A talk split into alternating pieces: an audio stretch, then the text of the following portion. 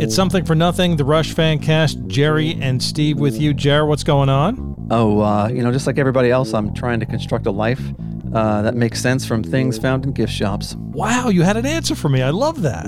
I had an answer. It's a Kurt Vonnegut quote. Oh, very nice. One of his books. Very nice. You can find us on Twitter at Rush Fancast. Instagram, we are at The Rushcast. Email Jerry, TheRushcast at gmail.com. The bass intro and outro done by Lex as usual. He's always there for us. He's always there for us. And today I'm very excited. We're doing another live album today. I know. Very cool. I, I don't want to say anything up front. I'm going to save it all. Save it all. Save it all. Why don't you read an email for us and we'll get right into it? Okay. This email is about snakes and arrows. All righty. It's from Jeremy. What's up, Jeremy? He says, Hi, guys. Just discovered the show last week, and I'm so grateful for it. I didn't think I could love Rush more than I do, but your album podcasts have deepened my appreciation even more. So much so, it deepened my grief over Neil's death, which spilled out in my eighth grade science class this week. Oh, boy. I told them about his death from brain cancer as we were talking about the shift of analog media to digital. And when I told them about signals and the analog kid digital man connection, I started to get teary eyed. Wow.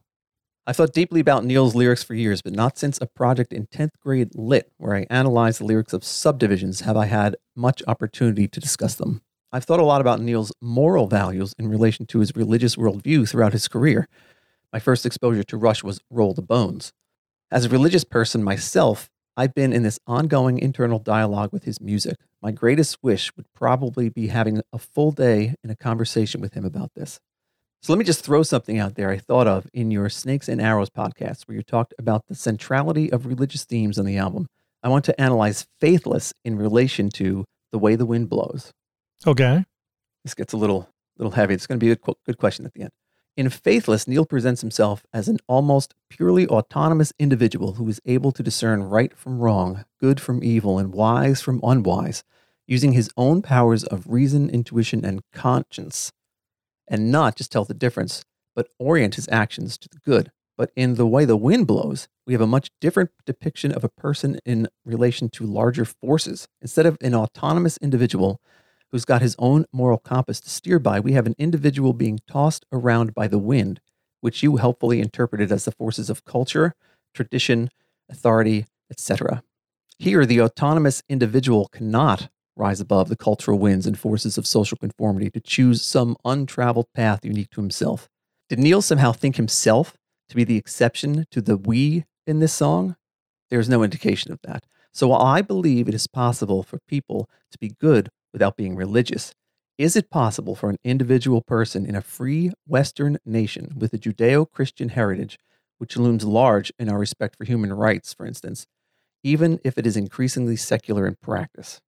We all recognize the moral virtues in these men and their music. They have certainly risen above the winds of rock and roll culture in staying committed to each other and their wives. They treat their fans with dignity and respect, and they don't exploit or fleece them like some bands do. But they are products of a culture and tradition that is inextricable from religious beliefs and values, whether Geddy's Jewish mom or Alex's Serbian Orthodox parents. And they were raised in a country with heavy Catholic influences. So while they weren't personally religious, could they be so virtuous and noble without these larger cultural winds?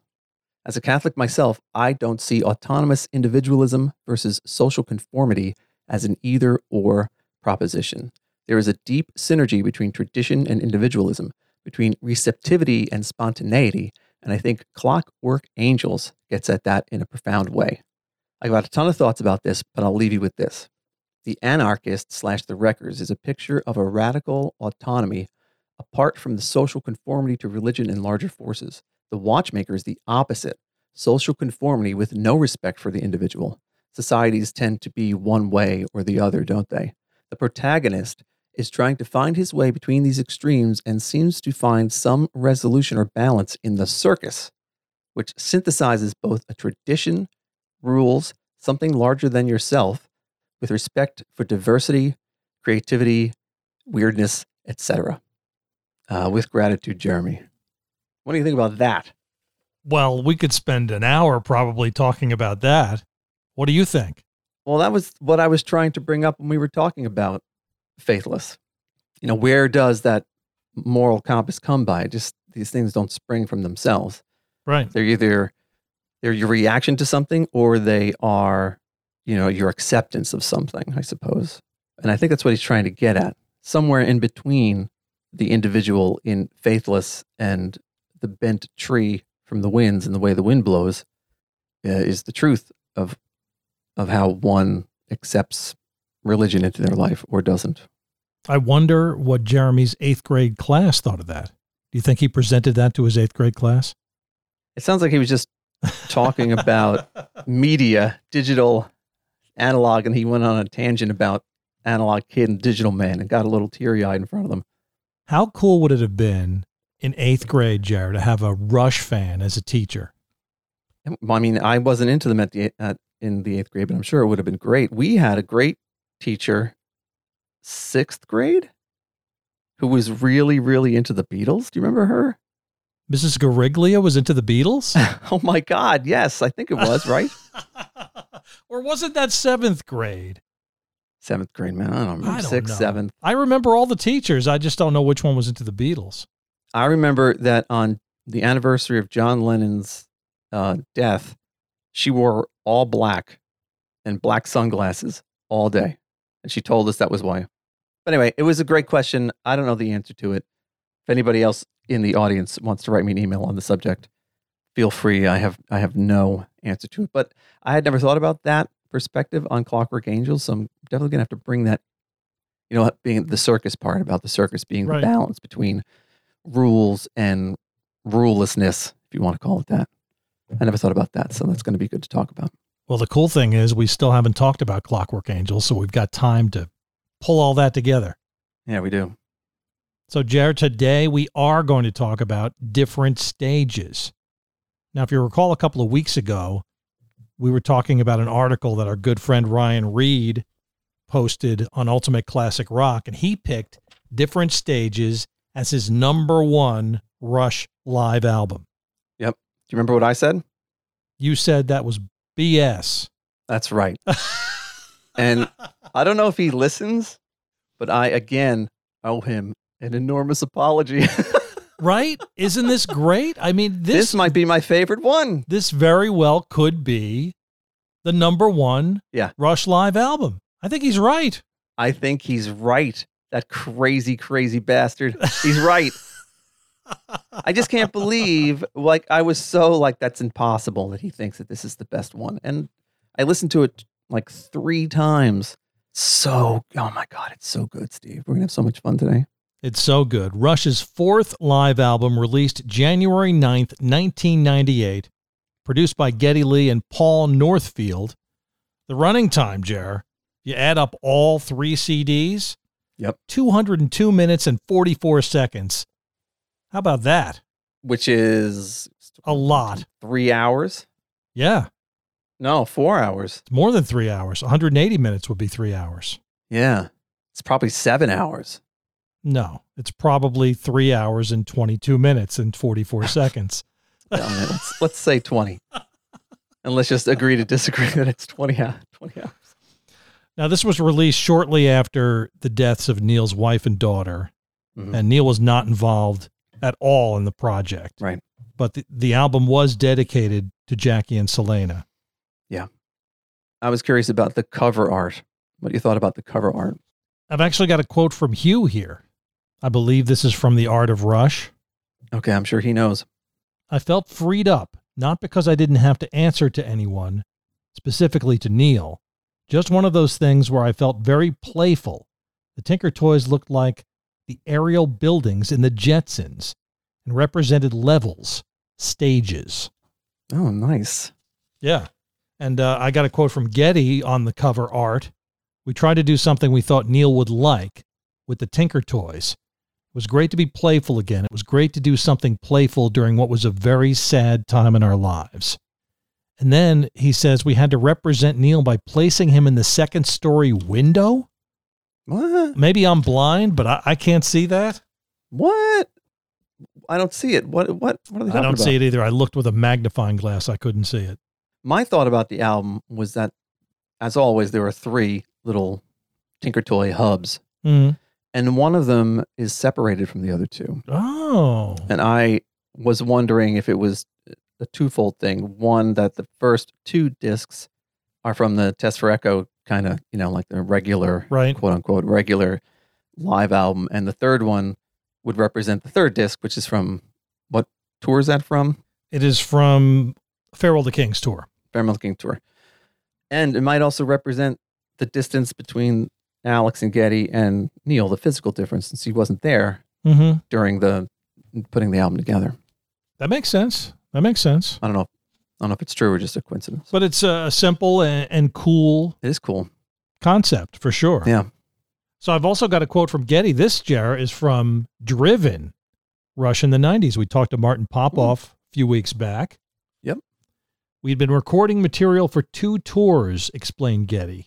We are gathering quite an overwhelming library of material, actually, and coupled with the discovery of tapes from 1978, it was just obvious that we needed to put a package together. And in my mind, seeing that we were coming up on 25 years as a band, I thought it was an opportune moment to put together a retrospective, in essence, from a live point of view. And because a lot of the responsibility for this project gravitated into my corner, I just kind of decided what the concept was going to be. Okay. So, a few more things on the album, Jared, before we get into the songs. Okay. This is the only live album which featured a full performance of 2112 in its entirety. Yep. And the Test for Echo tour, as you know, is the only tour that Rush played that song in its entirety. I do remember. And it was also the first time that Rush did an evening with Rush. Oh, was it? The opening band was gone. Yes. That was the best. When I saw that on the ticket stub, I was like, oh my God. An evening with Rush. No opening band. This is going to be amazing. And we talked a few weeks back about Test for Echo possibly being the least liked by fans of all Rush albums. And you pointed out, but hey, they went to the show and were blown away at the show. Yep. And this is the show that you saw on the Test for Echo tour. And it was fantastic. It was fantastic. You know, I we haven't been to that many shows, I guess, compared to some people, but we've been to a lot. So they kind of swirl in and out of my head. But listening to this, listening to this uh, this past week, oh man, brought back so many, so many great memories. Yeah, it brings the memories flooding back. And I remembered being at specific shows Yeah, when I was listening to this, which is incredible. yeah, Now, most of the album was recorded at the World Music Theater in Tinley Park, Illinois, and five songs are from other tour stops, and then three songs from the Counterparts tour. Um, and I just looked it up, Steve. On the inside of the album, there's a picture of the Odeon, Hammersmith Odeon, and there's Neil in one of the upper windows of the Hammersmith Odeon. Oh, He's not on the cover. I thought you were. Oh, okay. So I thought I was, looking at the cover. I was looking in the little circles in the Tinker Toys. Yeah, so was I. I guess I got the, the definition of window wrong. But then you, you could see him up there. You really can't see his face, but you can see his shirt. Those like bowling shirts he used to wear. Oh, okay. Well, that makes sense. That makes sense. So, so today we're going to talk about discs one and two. We're not going to talk about disc three. Disc three later appeared on the Farewell to Kings 40th anniversary box set in a longer form. So maybe we'll talk about that Yeah. at a later date. We're going to focus on the first two discs of this three disc set. You know what would be great if the guys just started doing like from the vault kind of live albums, specific dates from really early. That would be awesome. Like I think the Dead did that. Didn't Pearl Jam do that too? Pearl Jam, I think did they? Rec- I think they recorded an entire concert tour, every date on the concert tour to kind of get around bootleggers. I'm sure they put out other stuff, but it'd be great though. Yeah, yeah. Well, why don't we get into the songs on this fantastic live album, Jared? What do you think? Yeah. Track one is Dreamline. Wandering the face of the earth, wondering what our dreams might be worth, learning that we're only mortal for a limited time. So, as we said when we talked about Roll the Bones, this is a great opener for a show. Yeah, it is. Fantastic. I don't know if you uh, noticed at the beginning And throughout the song and maybe a couple other places, there's one you can hear one person woo wooing a lot. Oh you yeah, notice I did notice that. woo! He's just like every once in a while, woo, and that just reminded me of being next to somebody. Every once in a while, when you're at a concert, there's just somebody who cannot control themselves, and they just are so into it. They're just wooing and, and yelling the whole time. And that's what this person was doing. But that's what I think makes this live album a little bit different than the previous three is you can hear the crowd a lot more on this record. And I like that. I like it too. You can hear them a little like the fact that you can make out this person, this one individual going woo woo a lot. That's the only downside for me.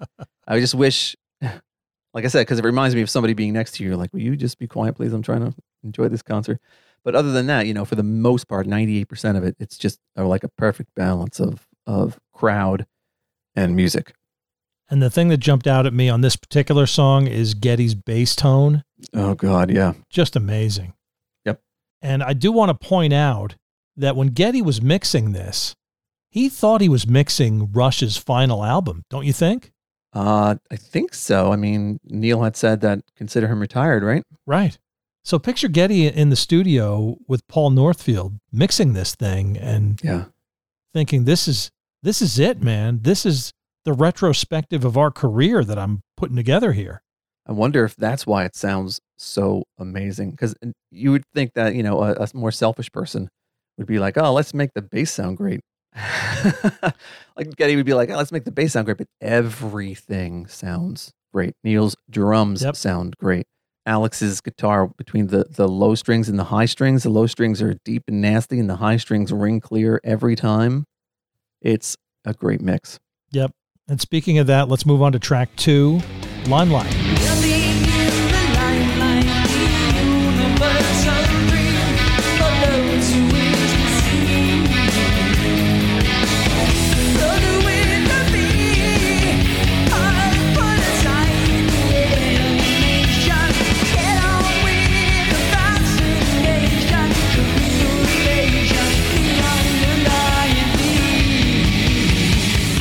This one, what jumped out to me is Alex Of course, because it's Limelight.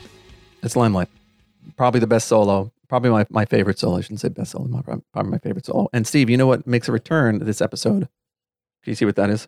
Oh, This is my Alex solo adjective cup. pull it out. Should I pull out a solo, an adjective to describe his solo? Sure. This one is riotous. It really is It really is. riotous. I, I agree with that.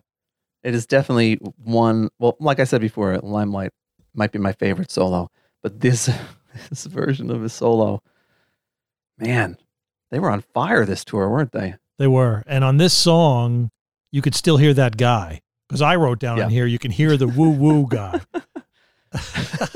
That might have been us woo wooing. we weren't in Chicago, Jer. We didn't go to that show. I'm sure whatever shows we went to, we were woo wooing. you were the woo woo guy. Well, that's you. You ruined the Madison Square Garden show at this on this tour. Probably That's why they couldn't use it. we couldn't use it. That freaking guy Jerry was wooing the whole time. Who's that guy wooing? um, and I like the fact that um, that Geddy talks to the crowd a little bit. Yeah. and a a couple places in here, he does the greatest of all rock and roll things, which is a, a an exuberant "yeah" or "woo." You know, man, he while he's playing would just be like, "oh," you know, he pulls away from the microphone. But you, I love, I love that a well placed woo by a singer or some kind of grunt that shows how all how into the song that they are can make or break a song. Indeed, indeed. So let's move on to track three, making its first appearance on a live record, Jer. Driven. It's my turn to cry, but it's my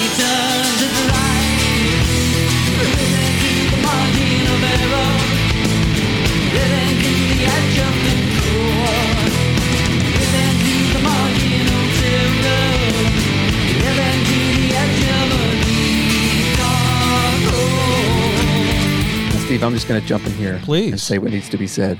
Geddy's funky bass solo thing. Oh, totally. That's what I wrote down here. The bass solo is crazy.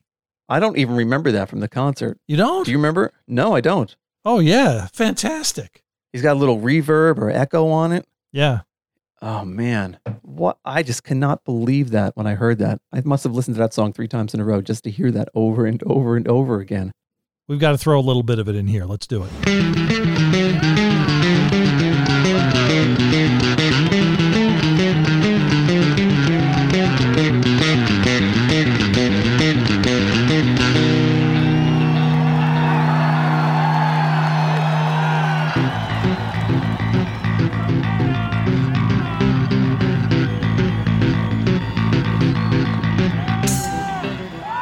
Just the fact that Geddy was by himself. I mean, it was a solo. Yeah, You very rarely hear a bass solo at a concert, but this was a bass solo. right. And the tone of that is just like the nastiest thing in the world. And I mean, in the best way possible, right? Yeah. It's so guttural, and it's has nothing. It's it's like I'm sure it was the same in every show, but it's definitely you know like an improv thing that they threw in because it's not in the song. Mm-hmm. Oh man, so good. There's a lot of that on this album, actually, right? Oh yeah, A, little, im- a couple of improv things here and there. it's fantastic, and the the sound on Alex's acoustic guitar is great. hmm And my favorite part of the song, I may have mentioned this when we talked about Test for Echo, when Geddy says it's my turn to drive, just that point where it just kicks into that part is just Yep. it's just one of those great rush moments. It is. It absolutely is. And when I mentioned a couple weeks ago that Test for Echo is one of Rush's least loved albums, that doesn't mean it's not a great album. Well, I mean, yeah, something has to be last, right? Even Rush's Rush's worst album, if if that in fact is Rush's worst album, is still better than most bands' best album to me. Yeah. I mean, it's like George Carlin said, right? So just by the process of elimination, somewhere in the world, there's the worst doctor. I mean, it just has to be, right? Somewhere, not everybody, someone's got to be at the bottom. No matter how, many- how, how good the list is, somebody's at the bottom of the list. I hope it's not your doctor. it might be. Well, the other the the other punchline of that joke is, and somebody has an appointment to see him tomorrow.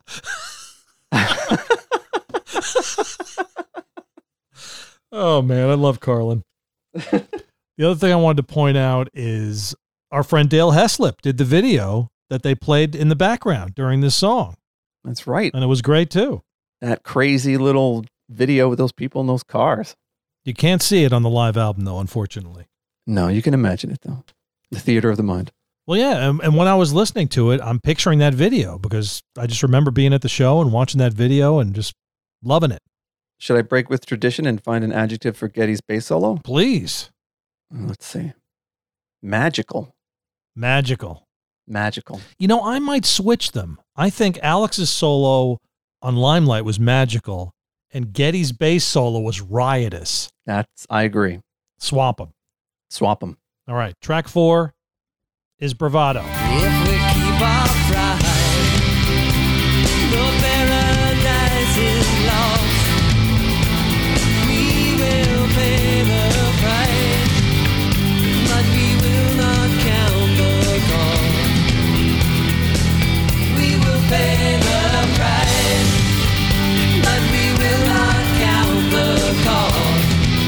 Another song making its first appearance on a live album, Jer. Thoughts on this one? Well, you know, I wasn't a big fan of bravado, you know, thinking that you know, that mid tempo rush isn't my favorite type of rush. Mm-hmm. But this is a great version. Of course it is. It's it's again, it's the I've said this probably a hundred times. The power of seeing a live band, even even songs that may drag on the record, if you get a good crowd and the, the band is in a good mood or the show is just going great, even a song like this just has some kind of pep to it that you can't really put your finger on. There are certain songs on this album that are far better than the studio versions, and this is one of them. This is one of them. That's right. I always loved Neil's drums on this. He's fantastic here. And Alex is really hot in the mix here, and I think that was done deliberately, and I think it's great. Yeah, I think he needs to be right because he's playing acoustic at the beginning, is he not? Or am I Yeah. mistaken about that? Mm-hmm. So I guess they just brought him up. One thing that I noticed is that Geddy's background vocals or backing vocals. Yep. You, you have something to say about that? Yeah, there's some sort of sample going on. It's layered vocals, I think. Yeah, Yeah. it sounds amazing. Sounds great. Yeah, I agree, Steve. We agree again. We're thinking the same things, Joe. We're thinking the same things. This particular song was not recorded in Chicago. This is from the Counterparts tour, April 30th, 1994. So I was also reading in Martin Popoff's book that Geddy, for these particular songs, picked and chose the best of the best. So Mhm. this was the best version of Bravado he found from, I guess, both tours, Counterparts and Test for Echo. yeah, yeah, and I like the extended ending. Oh, yeah, it's great. Yeah, it's great. Fantastic. That would be a great job, wouldn't it? To be hired to like just comb through all of these great soundboard recorded live albums and pick the best version of songs. Maybe we can apply for that job. Let's apply for that job. And it's like when you're a kid, you know, and you think maybe you can get a job, uh, you know, playing Nintendo somewhere because you love it so much. It would be great if you could just listen to Rush albums all day. Send Rush's management your resume, your qualifications for this job. This podcast is good to have on your resume for that. I guess so. But what else would I put on my resume? I have no other qualifications other than I have ears, well, there you go. two ears, and lots of time. They have a good sense of humor. They might like that. Track five on different stages, Jer, is Animate.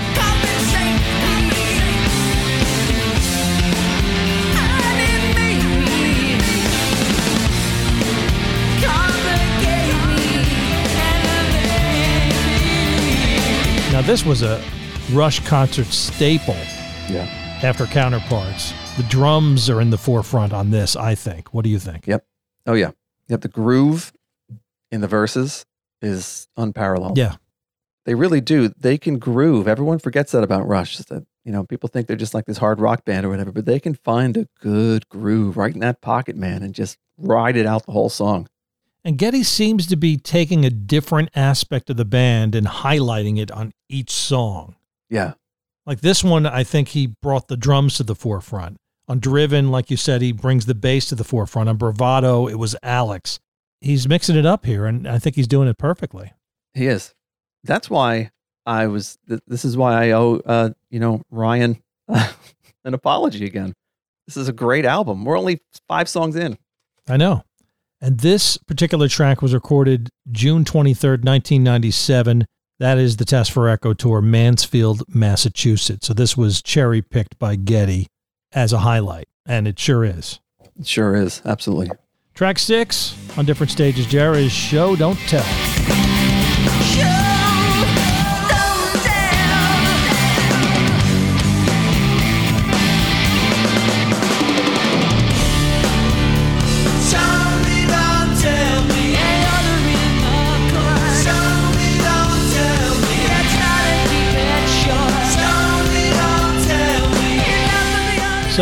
We've been talking a lot about how Rush got heavier on counterparts. We talked with Martin Popoff about that a few weeks ago. Mhm. But this song's from Presto, and it's pretty damn heavy.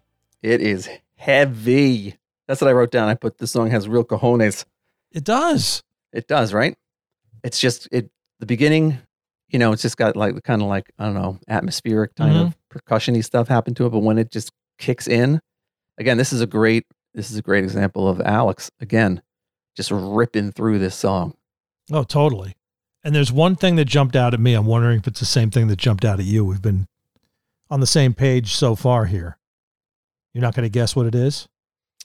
I'm gonna say I wrote down um, Alex's guitar work behind Geddy's bass right before the guitar solo.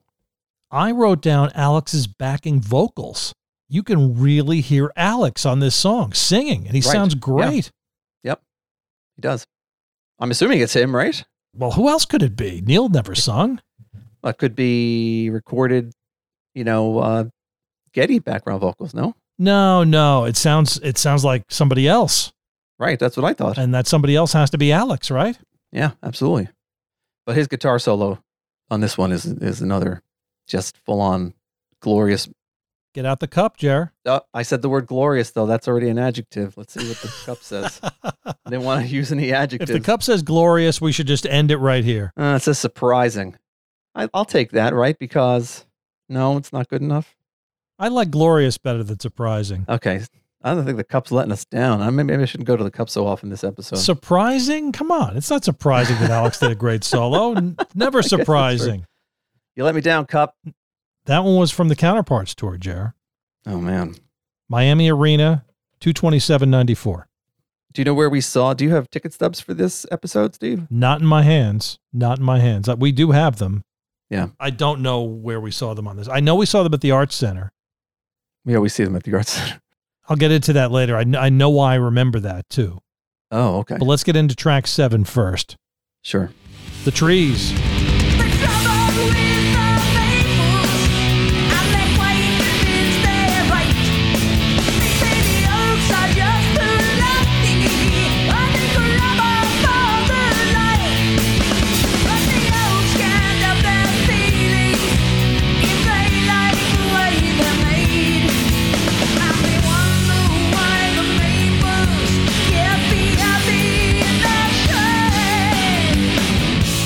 You know what I'm going to say here, Joe? Um, you want to hear what I wrote down? Yeah. Shut the front door. Because this version of the trees is insane. Could it be better than the exit stage left version, Jer? You love exit stage left. It very well. You're nodding your head. That doesn't really work on the podcast. Uh, because I have I don't even know what to say. I wrote down two things. Shut the front door and come on with an exclamation point. This version of the trees is like I said, insane in the membrane. It is the craziest, greatest, it might be the greatest version, recorded version of the trees. I think so. I was listening to it. I was, oof, I couldn't, ah, man, because I really hadn't listened to this album since it came out. I'm not a big live album person anyway. Right.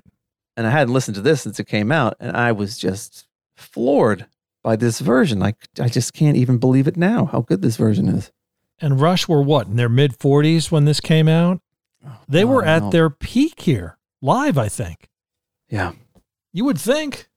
Yeah. Should we get an, an adjective? Let's see if the cup, if the cup doesn't work this time for the adjective to describe this entire song, I'm just going to put the cup to the side. You ready? All right, we're on our own if this doesn't work. Go ahead. I don't even know what this word is. Throw out the cup. Indefectible. Infectable? Indefectible. Oh, I thought you said infectable. infectable. This version is so infectable. I've got I've got triitis. I like that better. Okay, cup's going to the side. Bye, cup.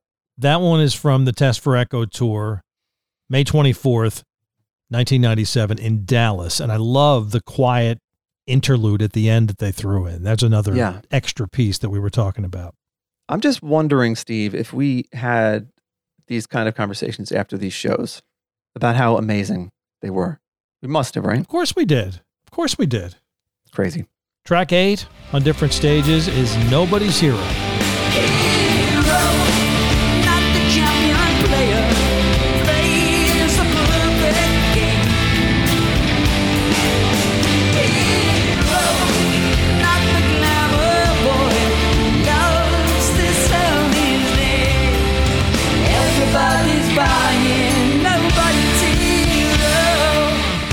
Alex's acoustic guitar, of course, stands out here.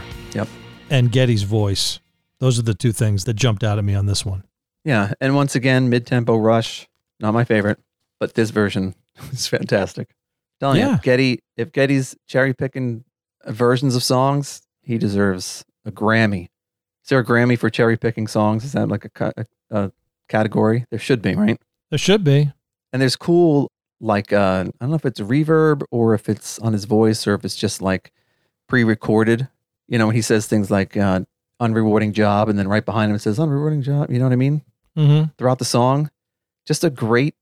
They must have pre-recorded that stuff, and it just fits in so well. It really fills out everything on this album is filled out perfectly in every respect. They just perfected the art of doing a live show by this point. Absolutely. Perfected it. Yeah. And speaking of that, we move on to track nine, which is Closer to the Heart.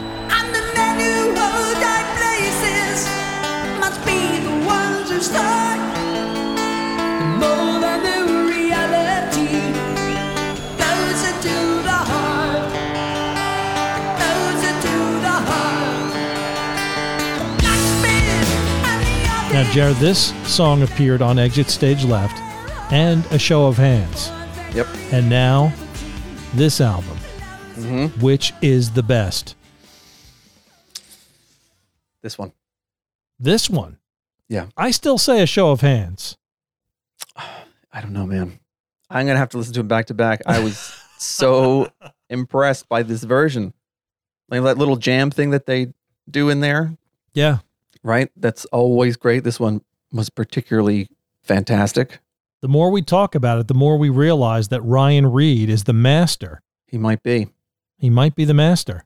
He knows really what's going on. The one word I wrote down for this was super jam because it's just a jammy jam song. And we're just about to wrap up side one or disc one of this album. Oh boy. And we come to 2112.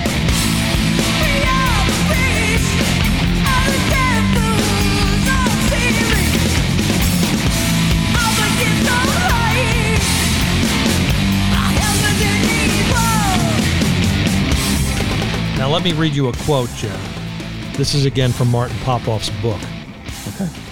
We changed a bit of the emphasis and changed the tuning of the song a little bit to give it a heavier feel. But other than that, it's a fairly accurate representation of it, 22 years later. I was really pleased with the way that came out. It was a lot more fun to play live than I ever thought it would be. And the, that's the thing that jumped out at me. This is way heavier than the is. original, if that's even Yeah. possible. I'm assuming it has to do with the fact that Geddy couldn't hit those notes, so they had to tune it down a little bit. But it sounds better. Oh yeah, yeah. This is a fantastic. Oh man, so it's so good, especially like um toward the end, right? Like during soliloquy when he was, you know, I wish that this would come to pass, not and like all my dreams, and it's Mhm. bow bow. There's just like the loudest noise you could possibly imagine, and then like complete silence, and then loud again. It's a great version. It's better.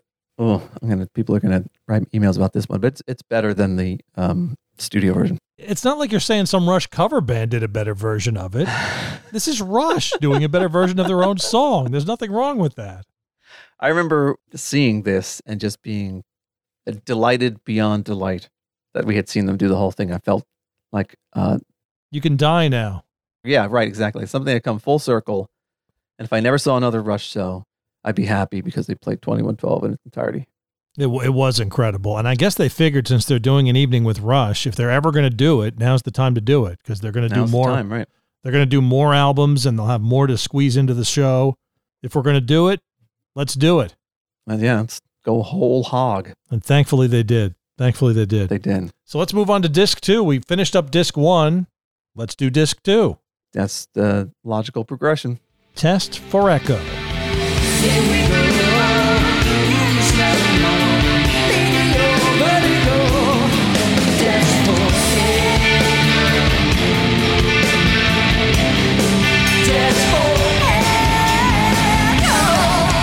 Now, this song, Joe, was only played on the Test for Echo tour. Not at the top of my list of favorite Rush songs, to be perfectly honest. True. I I think the same way. But but not a terrible version. I, I like this. No, it's a good version. Good version. Again, I like it better than the studio version. Probably just because, you know, there's just such there's a, some kind of underlying energy to it that Mhm. not on the studio version, which again is why you go to see a live band. Indeed. I don't think we have much else to say about Test for Echo, so let's move on to track 12, shall we? The Analog Kid.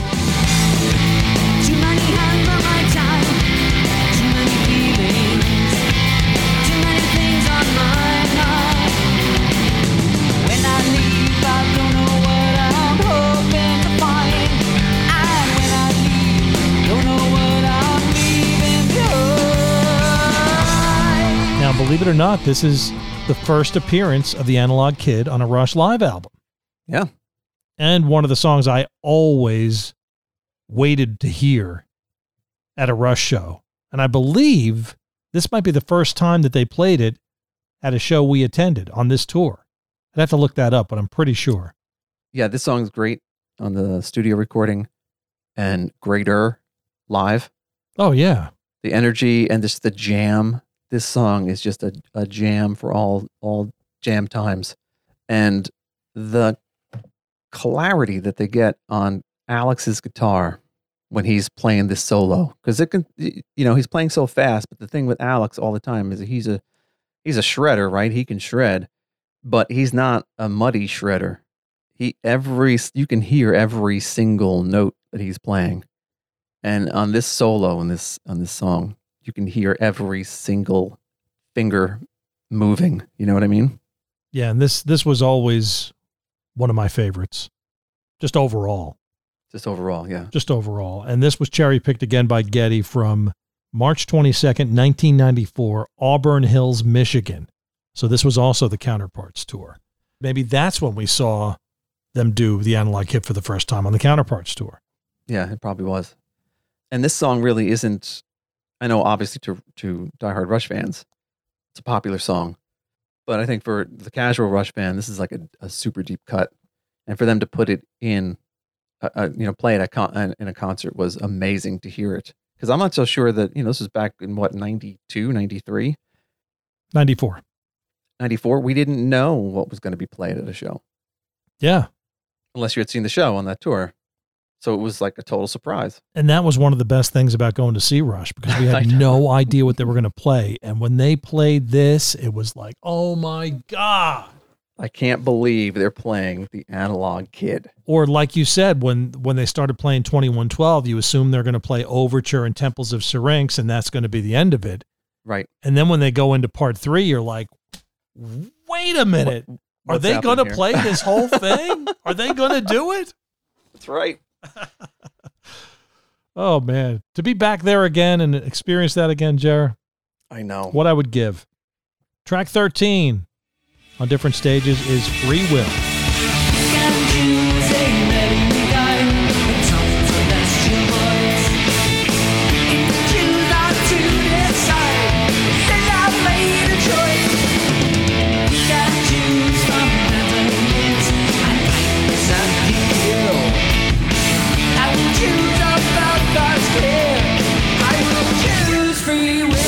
Now, this is another live Rush show staple.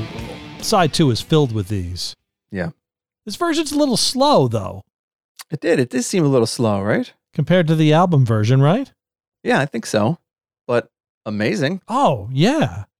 I mean, the, the thing that uh, the part that every Rush fan looked forward to during the this song, like you always said, is coming out of that solo. Oh, yeah. And it's stupendous. It's stupendous, and you can hear the crowd because that's what happened every time. Everyone was just like, "What?" They go crazy because it's like, "How? What did I? What's going on on stage Yeah. right now? It's it's insane. What's going on?" And Rush is one of those bands you can't complain about them playing their hits because you want to see those. Yeah, I know. I mean, they could play Free Will every single show, and I'm not going to complain about that. No, not at all. And I don't know how they feel about it. I'm, it certainly isn't any kind of obligatory thing on the fans' end. You know what I mean? Like uh, we go to see, I don't know, band like the Stones. You know, they're always going to play, Jumpin' Jack Flash. yeah, Jumpin' Jack Flash or Satisfaction or whatever, which is fine. And maybe some people are just like, oh, I've heard Satisfaction 150,000 times, but I never felt that way about any of these songs. Like No. I'd listen to a whole concert of Free Will. If they played Free Will for an hour, I'd be like, this is great. Play play it first, play it last. That'd be awesome. I never complained about the songs they played. I only complained about the songs they didn't play. right. They could have played every song. You know, they could have played for six hours. I would have been happy. That's right.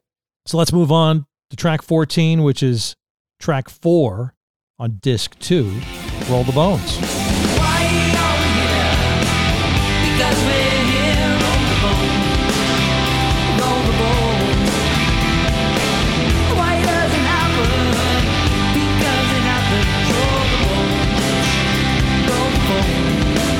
Now, we've talked about this before, Joe. We're, we're not huge, huge fans of Roll the Bones, but they always played it live, They always did. and the fans loved it. And I liked it too live. Yeah, I loved it too. It's just like you were saying, you know, like what songs could they have put in? The songs they always put in were always great. And I Mhm. always appreciated and loved every song they played. But, you know, since Roll the Bones isn't my favorite song, I always thought maybe they could have thrown another one of my favorite songs. And very selfish thing to think. Oh, sure. Oh, sure. But the thing is, they loved playing this song. They had the video up with all the celebrities like Paul Rudd and a few other people. Or the skeleton. That was cool to see, and the fans Yeah. loved it. Yeah. People loved it. You can't argue with it. No, I mean they're. I think those guys were. They're going by crowd reaction, and people love listening to Roll the Bones. They love seeing it live. So there you go. And the guys enjoyed playing it. So there you go. Yeah. Done deal. Track 15 is Stick It Out. Don't swallow the poison. Don't swallow your pride. Don't swallow your anger. Don't swallow your lies. Another heavy one, Jer. Really heavy. Really, really heavy. Yeah. This is from July 2nd, 1997 in Toronto, Rush's hometown ish. Yeah. And I think it's Geddy's vocals on this one for me. The backing vocals again, like those pre-recorded backing vocals. Mhm. This whole song, man, it's so so heavy, and his voice just sounds so good. Some of these songs, his voice sounds as good as it ever sounded. Yeah, and this and this is just a fantastic song. You know, my son Jer, who is 14 years old, he's been listening to Rush along with me because he has no choice. He told me the other day, It's the best way to get somebody into something. this is his favorite Rush song. Stick it out. this is his favorite Rush song, Yeah. I found that surprising. and he's listened to like all the classic ones, He's heard everything. Yeah. and this is his favorite one. Okay, next time I see him, I'm gonna ask him why. Oh, okay. I was going to say, I thought you were going to verify. no, I'm not gonna. So your dad tells me. No, I'm gonna ask him why. We'll have a little Rush conversation. There we go. Or we could just we could have him as a guest for a few minutes and, and find out why. That'd be a good guest. You think he would do that? Of course he would. Sure. Oh, okay. I think he would do it Sure. Let's have him on once. for a later episode. Sure. Track 16, a different stages, Jer, is Resist.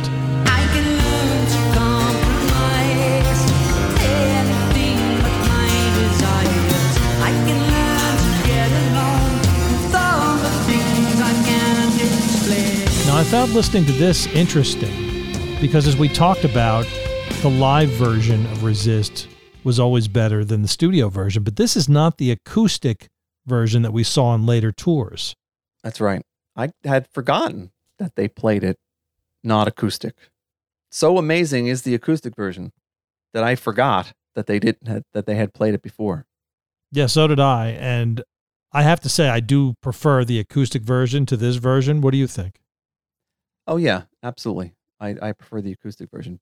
But what I didn't like, what I don't like about the song in general on the um, studio recording is how the keyboards sound, and you don't really get that same kind of keyboard sound live. Yeah, it sounds good. Yeah, it does. It sounds great.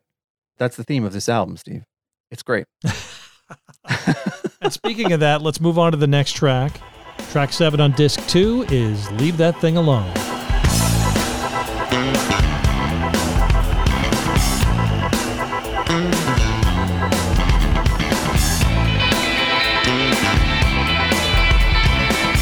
Now, I may have said this when we talked about this song initially, but this is one of Geddy's most memorable bass lines for me.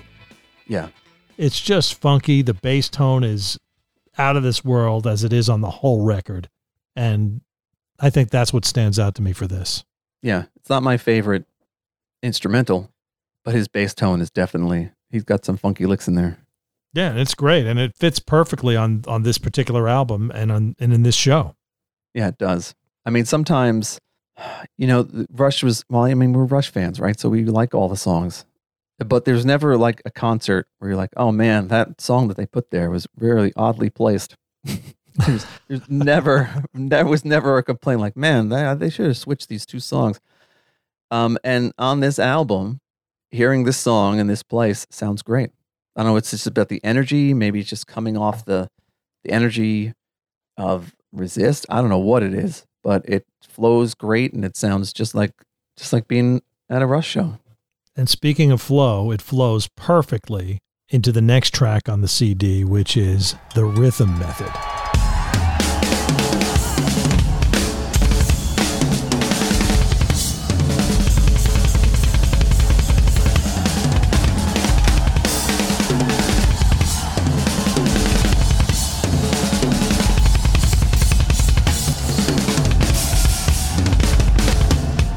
So, is this Yes, the best yes. it is. It is. It is, right? Yeah, it absolutely is.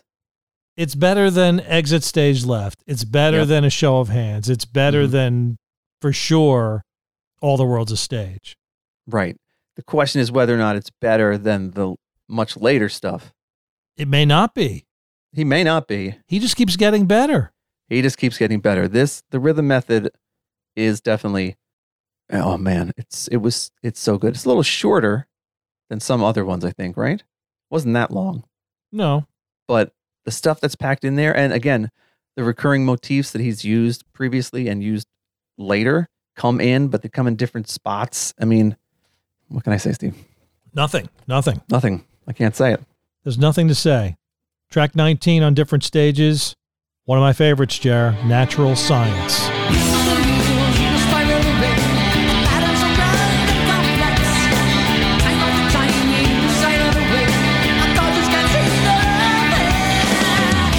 Now, this is where I remember being at the Garden State Arts Center in New Jersey, seeing natural science for the first time in my life on this tour and being just blown out of the water.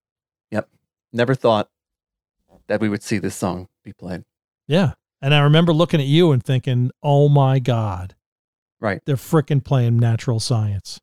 I remember back then my thought was, I hope they play the whole thing. Like, I hope this isn't like some kind of weird medley where they're only going to play the beginning or something. Do you know what I mean? Oh, and they did.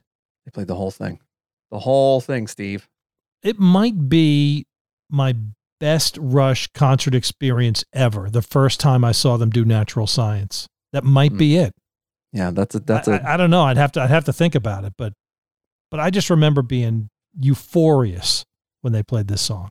yeah. I mean, it sounds like like a studio piece. Like what isn't that what Neil said? Some songs were just meant to be experiments in the studio, Right. Like what was it, Witch Hunt or something Mhm. like that. And that's what this sounds like because there's like three parts to it. Everything sounds different. It's just the craziest crazy song that's ever crazed. Uh, But they play it live, and you're like, oh my god, how do people play this song live and sound so good? And everybody sounds good. The only thing I wrote down about this song is I just put the word insane because uh, first of all, Alex is killing it the entire album for this concert album, and on this song, he kills it and he buries it. You know what I mean? Like this, the guitar on this song, his solo on this song, solos, I should say, right? Yeah, Man, incredible. absolutely incredible. And we've only we've only got three tracks left on disc two, Jer, and it's just gets better and better from here. Yep. The spirit of radio.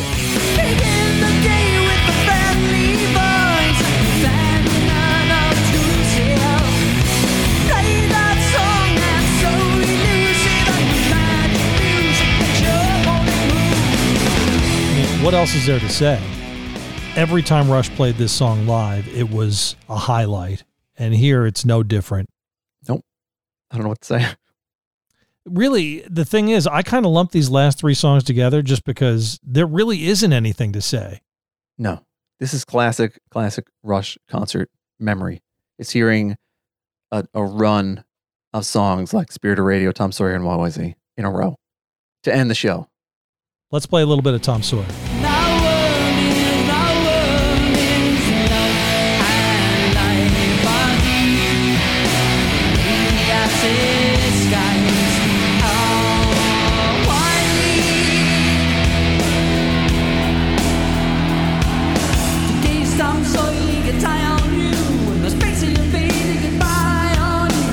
And again, never get sick of hearing this one, ever.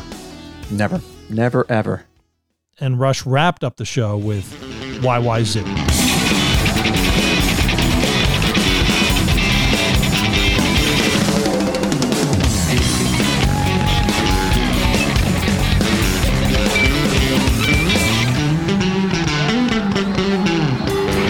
I know.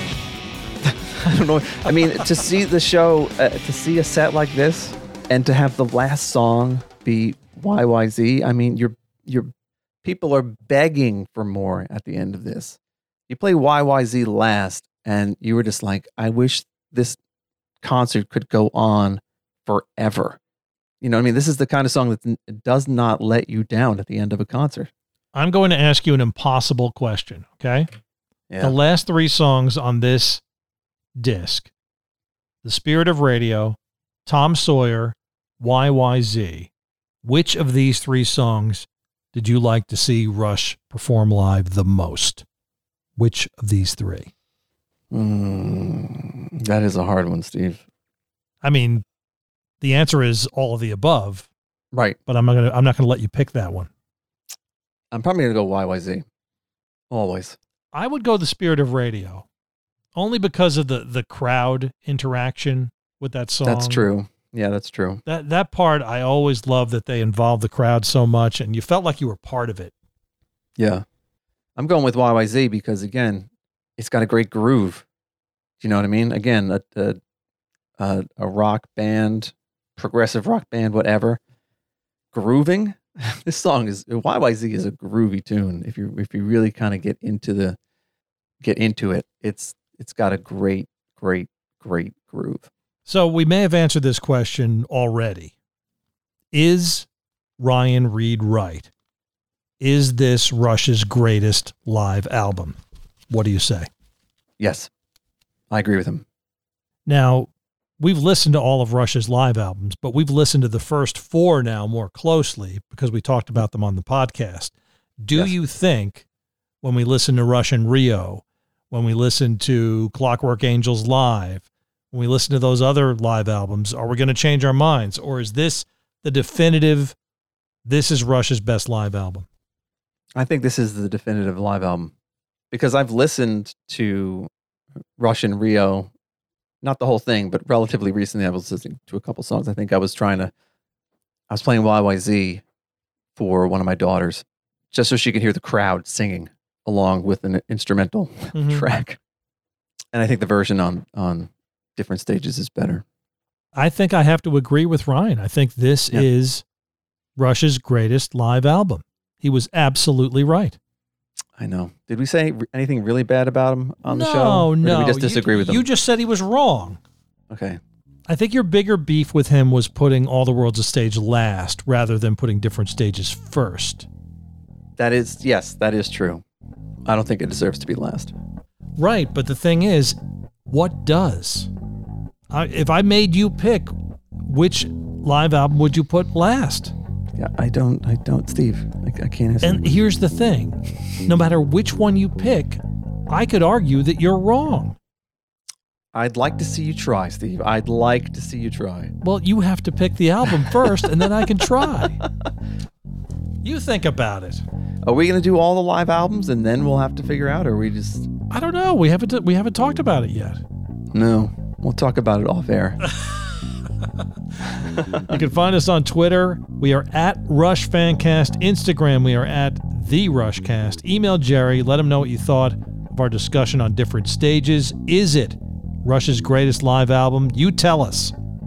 TheRushcast at gmail.com. The bass intro and outro was Lex. He's amazing. And Jer, hope you got a quote for us to wrap this up nicely. I do. Here it is. If the dream is won, though everything is lost, we will pay the price, but we will not count the cost. Nice. I like that.